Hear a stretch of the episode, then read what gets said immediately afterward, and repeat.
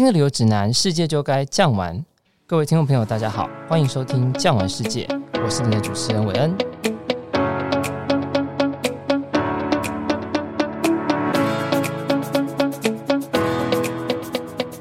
人生总有各种清单，在您的旅游清单上都会有哪些国家呢？今天要为您介绍的秘鲁，绝对是您不可错过的重要地方。位在中南美洲的中心，拥有失落的黄金城。以及天空之城马丘比丘，您怎么可能不向往呢？就让我们一起来了解这神秘而又美丽的黄金之国秘鲁。各位听众朋友，说到秘鲁啊，我们对它的想象应该多过于了解吧？因为距离的关系，真正踏上秘鲁这块土地的人其实真的不多。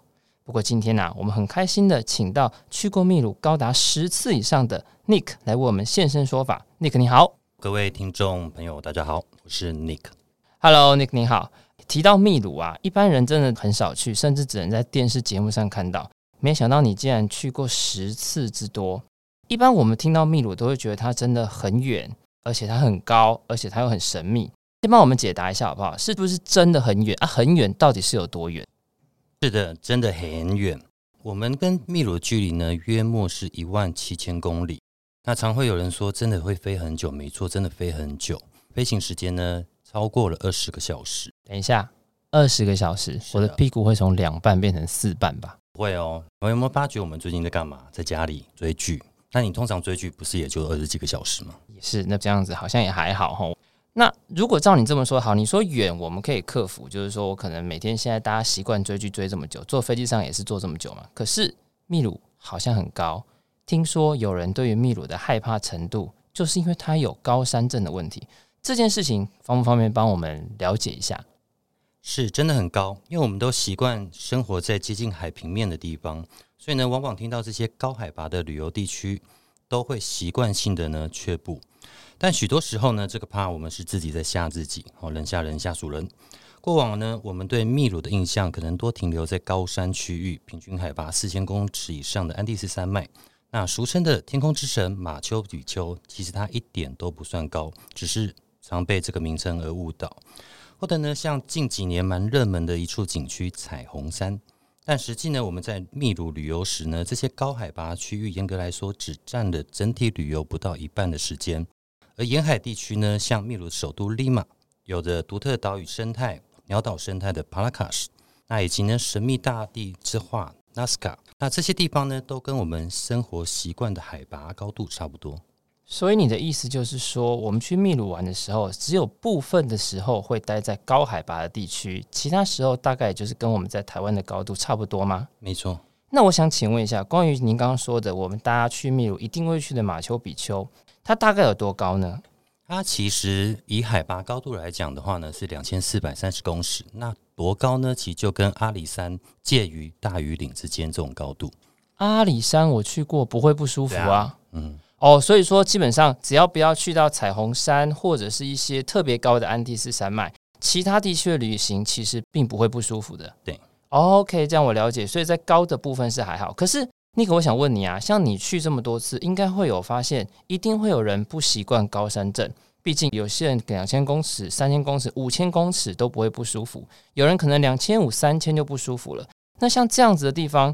会不会因为很落后，所以说人到那个地方，如果有高山症反应的话，到底要怎么样去处理呢？其实，就于我们旅游在秘鲁的时候啊，有一半的时间还是是处于这些高海拔区域。那各位可以想象一下，如果我们把总统府搬到合欢山上面，哦，那如同印加时期的古都库斯科，它的海拔高度呢，约莫就是三千四百公尺，那其实就跟合欢山主峰差不多。这些地区呢，往往含氧量只有平地的七成左右。所以呢，也就比较容易会有所谓的高山反应。缺氧呢，我们会有出现头痛、头晕、失眠、厌食、感觉恶心，甚至想呕吐。那随着每个人体质不同呢，在抵达这些高海拔区域之后的二到十小时后，就会产生这些上述的反应。原来是这样子啊！所以秘鲁大概一半的景点是在跟我们台湾一样的海拔，一半的景点会是在高山地区。那如果是这样的话，总是会有一些人他在高山上会有一些不舒服。因为你说它的高度大概是介于阿里山啊，然后到大禹岭这样的概念，可是还是会有人不舒服啊。如果有高山症的状况，到了秘鲁应该要怎么处理呢？这部分其实不用过于担心，因为像我自己啊，以及一些伙伴，我们在秘鲁去旅游之前呢，都会建议去诊所或者是医院挂号加医科。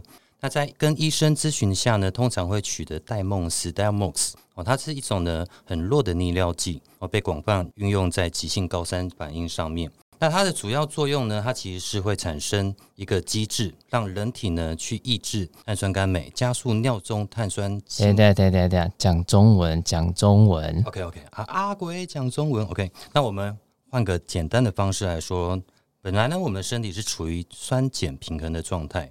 那我们吃了这个戴梦斯之后呢，尿液会排出碱性的东西，那身体自然而然呢，我们就会利用肺部去抓抓些氧气，重回平衡。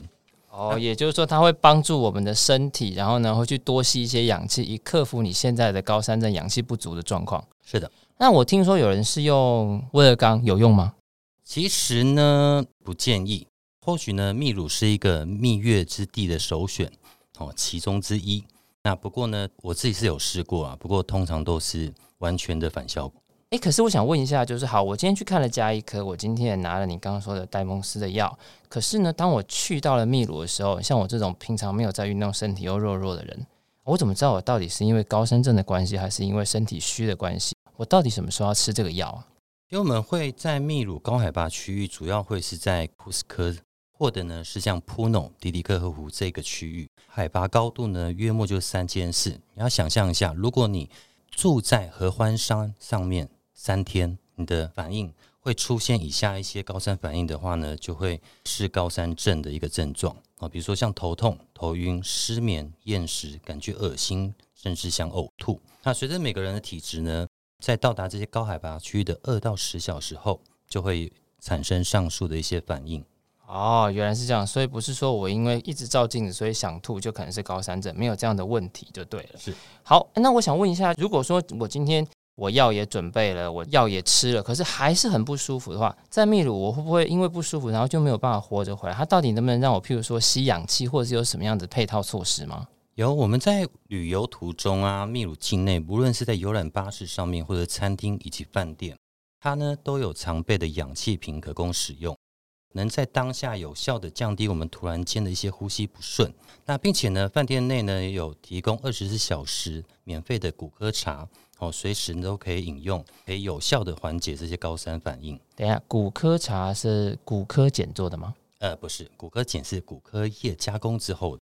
那骨科茶是骨科液去泡水吗？是的。所以多吃一点的话，基本上我就有一点吃毒品那种感觉了。呃，也不会，因为甚至像我们一般抵达库斯科之后啊，你会发觉一出机场大厅之后，会有很多的小摊在卖叶子给你啊。哈，对，那这就是古柯叶哦，它是所谓的硬加槟榔，咀嚼的话呢，一样会有那种就是舒缓高山反应。哦，了解了解，所以就是说我今天到了秘鲁之后，如果真的还是很不舒服，基本上旁边会有氧气，不管是车上也好，或者是饭店也好，但是应该不是每一间饭店或是每一台车子的，还是取决于你今天花了多少钱去住什么样的饭店吧。呃，这么说好，只要是旅游区域哦，它是合法合格的民宿、饭店、合格的游览车，不管它是四十人座还是九人座，它通通都有配。OK，所以听众朋友记得。到了秘鲁去的话，记得要选所谓的合格的饭店、好的饭店，甚至呢是好的旅游车，对你的生命安全才有很大的保障哦。而且啊，我们又不是印第安纳琼斯，安全的措施可能还是要稍微注意一下。那么呢，说到秘鲁，除了我们大家都听过的马丘比丘之外呢，我还想要请 Nick 帮我们跟大家说一下，除了马丘比丘之外，还有什么地方是我们一定要去的呢？那秘鲁的可看性呢，不是只有马丘比丘而已。它是以古印加文明为主轴延伸，同时是向外交错，跳脱出不同的风貌。所以呢，我们过程中呢，会看到同被列为世界文化遗产的古都库斯科区域。那在这边呢，我们会将会看到印加人信仰中最重要的太阳神殿所在地，同时还还可以看到由花岗岩构筑而成的巨石堡垒。那另外的话呢，我们还可以看到像迪迪克克湖。哦，它是整个南美洲最高的高山湖泊，淡水湖泊。那另外的话呢，还有像纳斯卡线哦，神秘的大地画作，那以及呢，马斯盐田跟莫瑞提田。哎，你刚好提到啊，就是那个 Cusco 有一个太阳神殿，我听说这个太阳神殿好像也是印加古文明当时被称为黄金之都的原因，是这样吗？对，因为我们在当地啊，至今呢还保存了太阳神殿和过去印加王的一些宫殿。那这个区域呢，在当时候呢被称为 Ollantaytambo，哦，那意思呢就是。黄金之地。那虽然目前已经看不到大量的黄金墙壁啊装饰，但依据记载呢，当时候呢神庙外墙全部都是几乎是黄金。那内殿更不用说了，镶满了厚厚的金板，完全看不到任何石块的痕迹。而宫殿中的一切物品呢，从砍锯到除草的榔头都是纯金的。那甚至像皇宫的浴室，不但浴缸是使用黄金打造，就连排水管都非金即银。所以你的意思是说，以前的印加王连马桶都是金子做的喽？说的。那他这样子的话，黄金全部都被拿走了，所以这也是为什么他的国家会被西班牙征服的原因吗？某部分其实也不能这么讲。这么强大的一个文明啊，它是与玛雅跟阿兹特克并称为印第安三大古文明。那印加帝国呢，又享有美洲的罗马，所以你可想而知，秘鲁的可看性非常的多。那实际呢，一套完整的国家体系而闻名，在如此强大，为什么会如此轻易的灭亡呢？根本呢，其实就有两大原因。那除了像当时候西班牙侵略殖民，那武力上面呢，他们是没有办法有效对抗西班牙军队，因为早在十二世纪，欧洲的英国军就已经使用火枪，更不用说西班牙是十五世纪第一批军队编列火枪兵的地方。哦，所以呢，当时候西班牙在对抗印加帝国，直接使用火枪重弓弩。那印加呢？当时候其实只是用石斧。各位，你可以想象一下，棒球队去打一批精锐部队，那可想而知。哦，所以呢，当时候这些石斧呢，对西班牙军队的铁质的头盔、铠甲是完全无效。的意思就是说，摩登原神跟钢铁人对打的概念，某部分可以这么的比喻啊。难怪会打不赢。嗯，还有吗？还有别的原因吗？其实呢，另外一块呢，还有呢，就是。当时候呢，他们是有所谓的骑兵部队。那在印加，各位都知道有一个很厉害的神兽，它叫做羊驼。那他们最大的动物呢，其实就是羊驼，根本没有看过这种巨型的马匹哦。所以呢，在印加兵呢看到这些西班牙身穿铠甲、哦骑着战马的西班牙殖民军呢，简直就看到天神一般。另外一块呢，在宗教上面也其实也是被彻底打击。那因为印加它其实没有文字，所以在高度信仰这些祭祀之地，哦，殖民时期的西班牙又将太阳神殿这么重要的一个地方直接转建为教堂，所以直接废除了其集合了政治、军事跟宗教信仰之地。我记得西班牙人他到了秘鲁的时候，其实人数并不多，就算他今天拥有火枪啊、重弓啊，甚至拥有可怕的战马，然后可能羊驼最大的武器就是很臭的口水，打不赢之外。可是光是人数应该就可以灭掉整个西班牙人，怎么能够在这么快的时间让他的整个文明全部都毁掉，甚至是人死这么多呢？呃，是的，另外一个主要原因呢，就是在西班牙殖民时期，由欧洲境内带往了美洲所没有的病毒天花哦，所以呢，在十七到十八世纪将近两百年的时间，印加原住民的人口大幅的减少，最终走向灭亡。那天花各位都知道，它主要的是透过空气传播。患者在一般染病之后呢，会出现发烧啊、肌肉疼痛、头痛，像感冒症状，其实就像我们现在 COVID-19 一样。所以呢，如果印加当时候如果有面罩，那如果一家人勤洗手并保持社交距离的话，或许现今的历史会有所不同。哦，原来在当时十八世纪，勤洗手、戴口罩、保持社交距离，在古代也有用啊。那么啊，您刚刚说完了这个太阳神殿在库斯科，你还讲了第二个地方叫做迪迪克克湖，这名字实在是有够奇怪的。这个迪迪克湖，你刚好提到，就是它是全球最高的淡水湖，我就已经怕死高山症了。我为了一个淡水湖跑到山上去，它真的有这么值得看吗？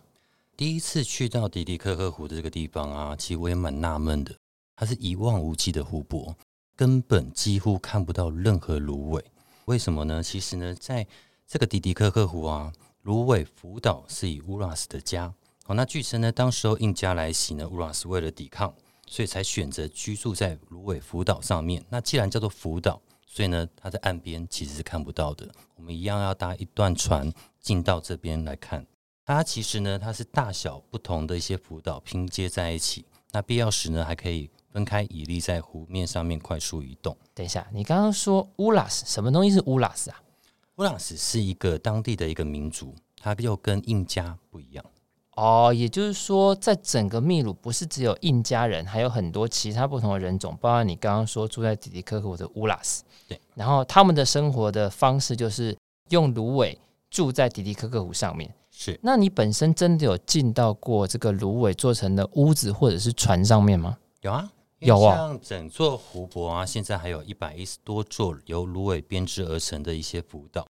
那这些芦苇呢，其实它当地人采用的材料呢，是叫做 Totolo 的一个芦苇草，它高约五到六公尺。那制作过程呢，是将晒干之后的 Totolo 绑成一束一束的 Kili，那再将这些 Kili 呢编织成浮岛跟房屋。那最后呢，在岛面上面再铺一层约一点五公尺厚的一个干芦苇草。那因为这些芦苇啊，长期浸泡在湖水中，最底层它会先腐烂掉，所以一天后状况啊，据当地人说，每到三周定期呢就要再新铺一些干芦苇草上去。芦苇岛的面积呢，约莫六十到一百平方公尺不等。那使用的年限呢？其实就以当地的气候而言，从十年甚至到三十年。一座芦苇的浮岛可以从六十到一百平方公尺不等，哎，那很大哎。那如果说遇到那种体重比较重，不会因为这样子芦苇草就破掉吗？呃，不会不会，不用担心。哦，也不会。那因为像芦苇草这种东西，它是植物性的东西，那你去那边，他们是不是都吃冷食，吃生鱼片？其实没有诶、欸，因为依照大小不同芦苇岛，它其实可以居住二至十户家庭，所以就算是十个九十公斤的胖子上面，其实你会感觉好像是放大版的水床哦，踩在上面非常的柔软嫩 Q。而且呢，芦苇岛上面除了一般，而芦苇浮岛除了有一般居住的家庭之外呢，另外呢，它还有提供出租的民宿，那甚至像小型的餐厅、商店、学校还有教堂哦。所以我们在参观这些芦苇浮岛的时候呢，途中都会看到一些当地人起居的一些状况。您刚刚说民宿，意思就是说，如果我早一点订，我也有可能可以住在上面喽？是的。哦，各位听众朋友，你到秘鲁去，除了看马丘比丘，除了看印加神殿之外，你去迪迪克克湖，竟然可以住在民宿，住在芦苇草做的民宿上，而且不论你的体重多少，你不用刻意减肥哦，是不是件很有趣的事情？不过啊，我想问一下你，你去的时候啊。他们吃都吃什么？芦苇里面是可以煮东西的吗？那因为湖上比较潮湿，当地人其实后天常有些人会有一些风湿的疾病，所以他们往往呢都会把一些房舍再加盖高一公尺以上。那再加上呢，其实他们近几年也过了我们现代人部分的生活，所以呢，岛上呢其实一样，另外有供水、供电啊，以及供瓦斯。供水、供电、供瓦斯，去那边可以煮泡面、煮火锅的概念是。啊，所以各位听众朋友，去到那边去的时候，不用担心一定要过原始人的生活，你过正常人的生活，但却睡在芦苇岛上面，是不是很帅的一件事啊？那接下来呢，我想要请您帮我聊一下你刚刚所提到的第三个景点，也就是呢，你说会有盐田，会有梯田。诶，尼克先生，梯田这种东西，我们台湾就有了；盐田这种东西，台南就有了。到底有什么特别的？其实呢，我们在当地呢是看到他们传承印加老祖宗的一个智慧的结晶。盐田的部分呢，其他是不靠海的山区开辟，而顺着山势而建的一个盐田，而且至今呢，我们在那边一样产盐。你在当地呢，甚至可以买到当地出产的一些盐袋。那另外的话呢，像梯田某瑞，那这边的话呢，更是过往农业技术的一个结晶。他们是利用高低差所造成这个温度落差来。栽培不同的一个农作哦，原来啊，它的梯田跟盐田最主要还是做那种有点像是古代的农业改良这样的概念。哎，妮卡，可是我问你哦，你今天到了秘鲁去啊，你去了那么多次，我看是不是去秘鲁会瘦啊？就是大家不知道吃什么，看来看去，我们对秘鲁的印象好像只有什么玛卡啊，什么什么果油啊，有没有正常一点的食物在秘鲁可以吃呢？其实呢，在秘鲁是南美洲的美食王国。我在这边呢，有非常非常多的一些食材可供使用。那其实最常又被误会呢，其实就是叫做印加萝卜玛卡，还有叫做秘鲁人参啊，它是被印加人视为安第斯山神所赐予的珍贵礼物。那国英家人呢，当时呢，其实在一次饥渴的状况下，意外发现了玛卡。等一下，饥渴的状况下发现了玛卡，你比如说玛卡基本上跟印度神油是一样的东西吗？不是不是，他只是想要补充体力而已啊。原来是肚子饿跟口渴啊，不是那个饥渴。好好说嘛。对，因为坊间一直有流传玛卡有壮阳的功效，那其实实际研究后呢，它还是着重在很高的营养价值哦，比如说它有铁、锌、铜、锰，那膳食纤维，还有丰富的蛋白质等。不过呢，它的产量极低哦，因为玛卡在生长期呢需要吸收土地大量养分，所以呢每一次的种植呢必须经过六年左右的休耕才能再次种植。那照你这样讲的话，我也不可能去就一直吃玛卡，吃一顿玛卡要休六年，其他不就饿昏？有没有正常一点的东西？比如说像我们台湾可以看得到的，或者是像我们的听众如果到那边去，搞不好有吃素的、挑食的，在秘鲁都可以被满足吗？可以，因为另外一个极具特色的产物，其实就是藜麦。哦，这个妈妈一定都知道，它是源于安第斯山脉的一种高原谷物。哦，在当地呢，已经有七千年以上的历史。古印家人呢，更是培育了三千种品种的藜麦。哦，同样被视为健康食品，还有天然的矿物质氨基酸。那相传很久之前呢，藜麦只是神能吃到的粮食。那有一天呢，太阳神率领他几个孩子在安第山面猎捕可爱的羊驼。那在追逐过程中呢，其中一位太阳之子不幸呢掉下山崖。那当地的一个老农呢发现了这个儿子之后呢，完全不顾性命的危险救了他上来。那太阳神呢为了报答这个老农救子之恩，所以呢派了神鸟把藜麦的种子送到了这边。从此呢，藜麦就成为安第斯山人最重要的粮食之一。那甚至呢，被他们称为粮食之母。哦，所以除了玛卡之外呢，现在非常非常流行的藜麦也是源自于秘鲁这个地方。哎，不过啊，尼克，你去的时候总不会只有吃玛卡跟藜麦吧？应该会有有马铃薯吧？有，有非常多种马铃薯。有玉米吗？有有吓死你的玉米，有吓死我的玉米。OK，听说有各式各样颜色的玉米，对不对？对，而且呢，它的颗粒非常的大，最大的有可能像我们的拇指那那么大。拇指那么大，爆出来的爆米花不是跟玫瑰花这么大吗？嗯，我是没试过，是这样的概念哦。那有没有肉类呢？譬如说，你刚说他们在猎捕太阳神去抓羊驼，太阳神吃羊驼肉，不会只有一种肉吧？其实像羊驼肉啊，它是高原区非常著名的菜肴。那一般的传统秘鲁餐馆呢，都可以找到它的踪影。啊哈，它的口感吃起来像猪排，那味道呢又类似羊肉，不过没那么有腥味。所以，那如果不敢吃羊驼，或是看到羊驼太可爱下不了手的，有猪肉吗？有，甚至呢，它有非常有名。那我觉得口感吃起来其实不输我们夜市的鸡排哦，秘鲁烤鸡。OK，所以秘鲁是有烤鸡的，那牛肉有吗？有，也是有的。对，然后是有烤牛肉串，也都非常有名。OK，OK，okay, okay, 所以基本上我们听众朋友，如果今天到秘鲁去参观，到秘鲁去旅游，不用担心只能吃玛卡跟藜麦，也不用担心看到可爱的羊驼下不了手。你其实会有猪肉，会有牛肉，甚至会有鸡肉可以吃，跟我们台湾都差不多。对，那除了肉类之外呢，因为它临海地区呢渔获非常丰富，所以呢盛产各式的海产。那最著名的美食呢，各位可能有听过，叫做 ceviche 哦，那就是柠檬腌生鱼，沙西米，呃，类似，因为它呢是用呃柠檬汁或者是青柠来腌制，所以在这种经过柠檬的酸度来腌制的鱼肉呢，会让鱼肉的口感呈现煮熟的状态，然后再加上配上洋葱、香草以及辣椒等配料，哦，所以呢酸中带甜，十分下饭。也就是说，你今天到了秘鲁，其实你真的不用怕饿肚子，因为它不会是只有。高原才看得到的食物，一般你在台湾看得到的东西也都有。那有中餐厅吧？有。怀念酱油、怀念味精、怀念炒饭的时候，有地方可以吃吗？非常多的中餐厅，尤其呢，其实很多的一些伙伴啊，我们到了秘鲁当地旅游，尤其我们在航班飞抵利马之后，我一出机场呢，进到市区的路边。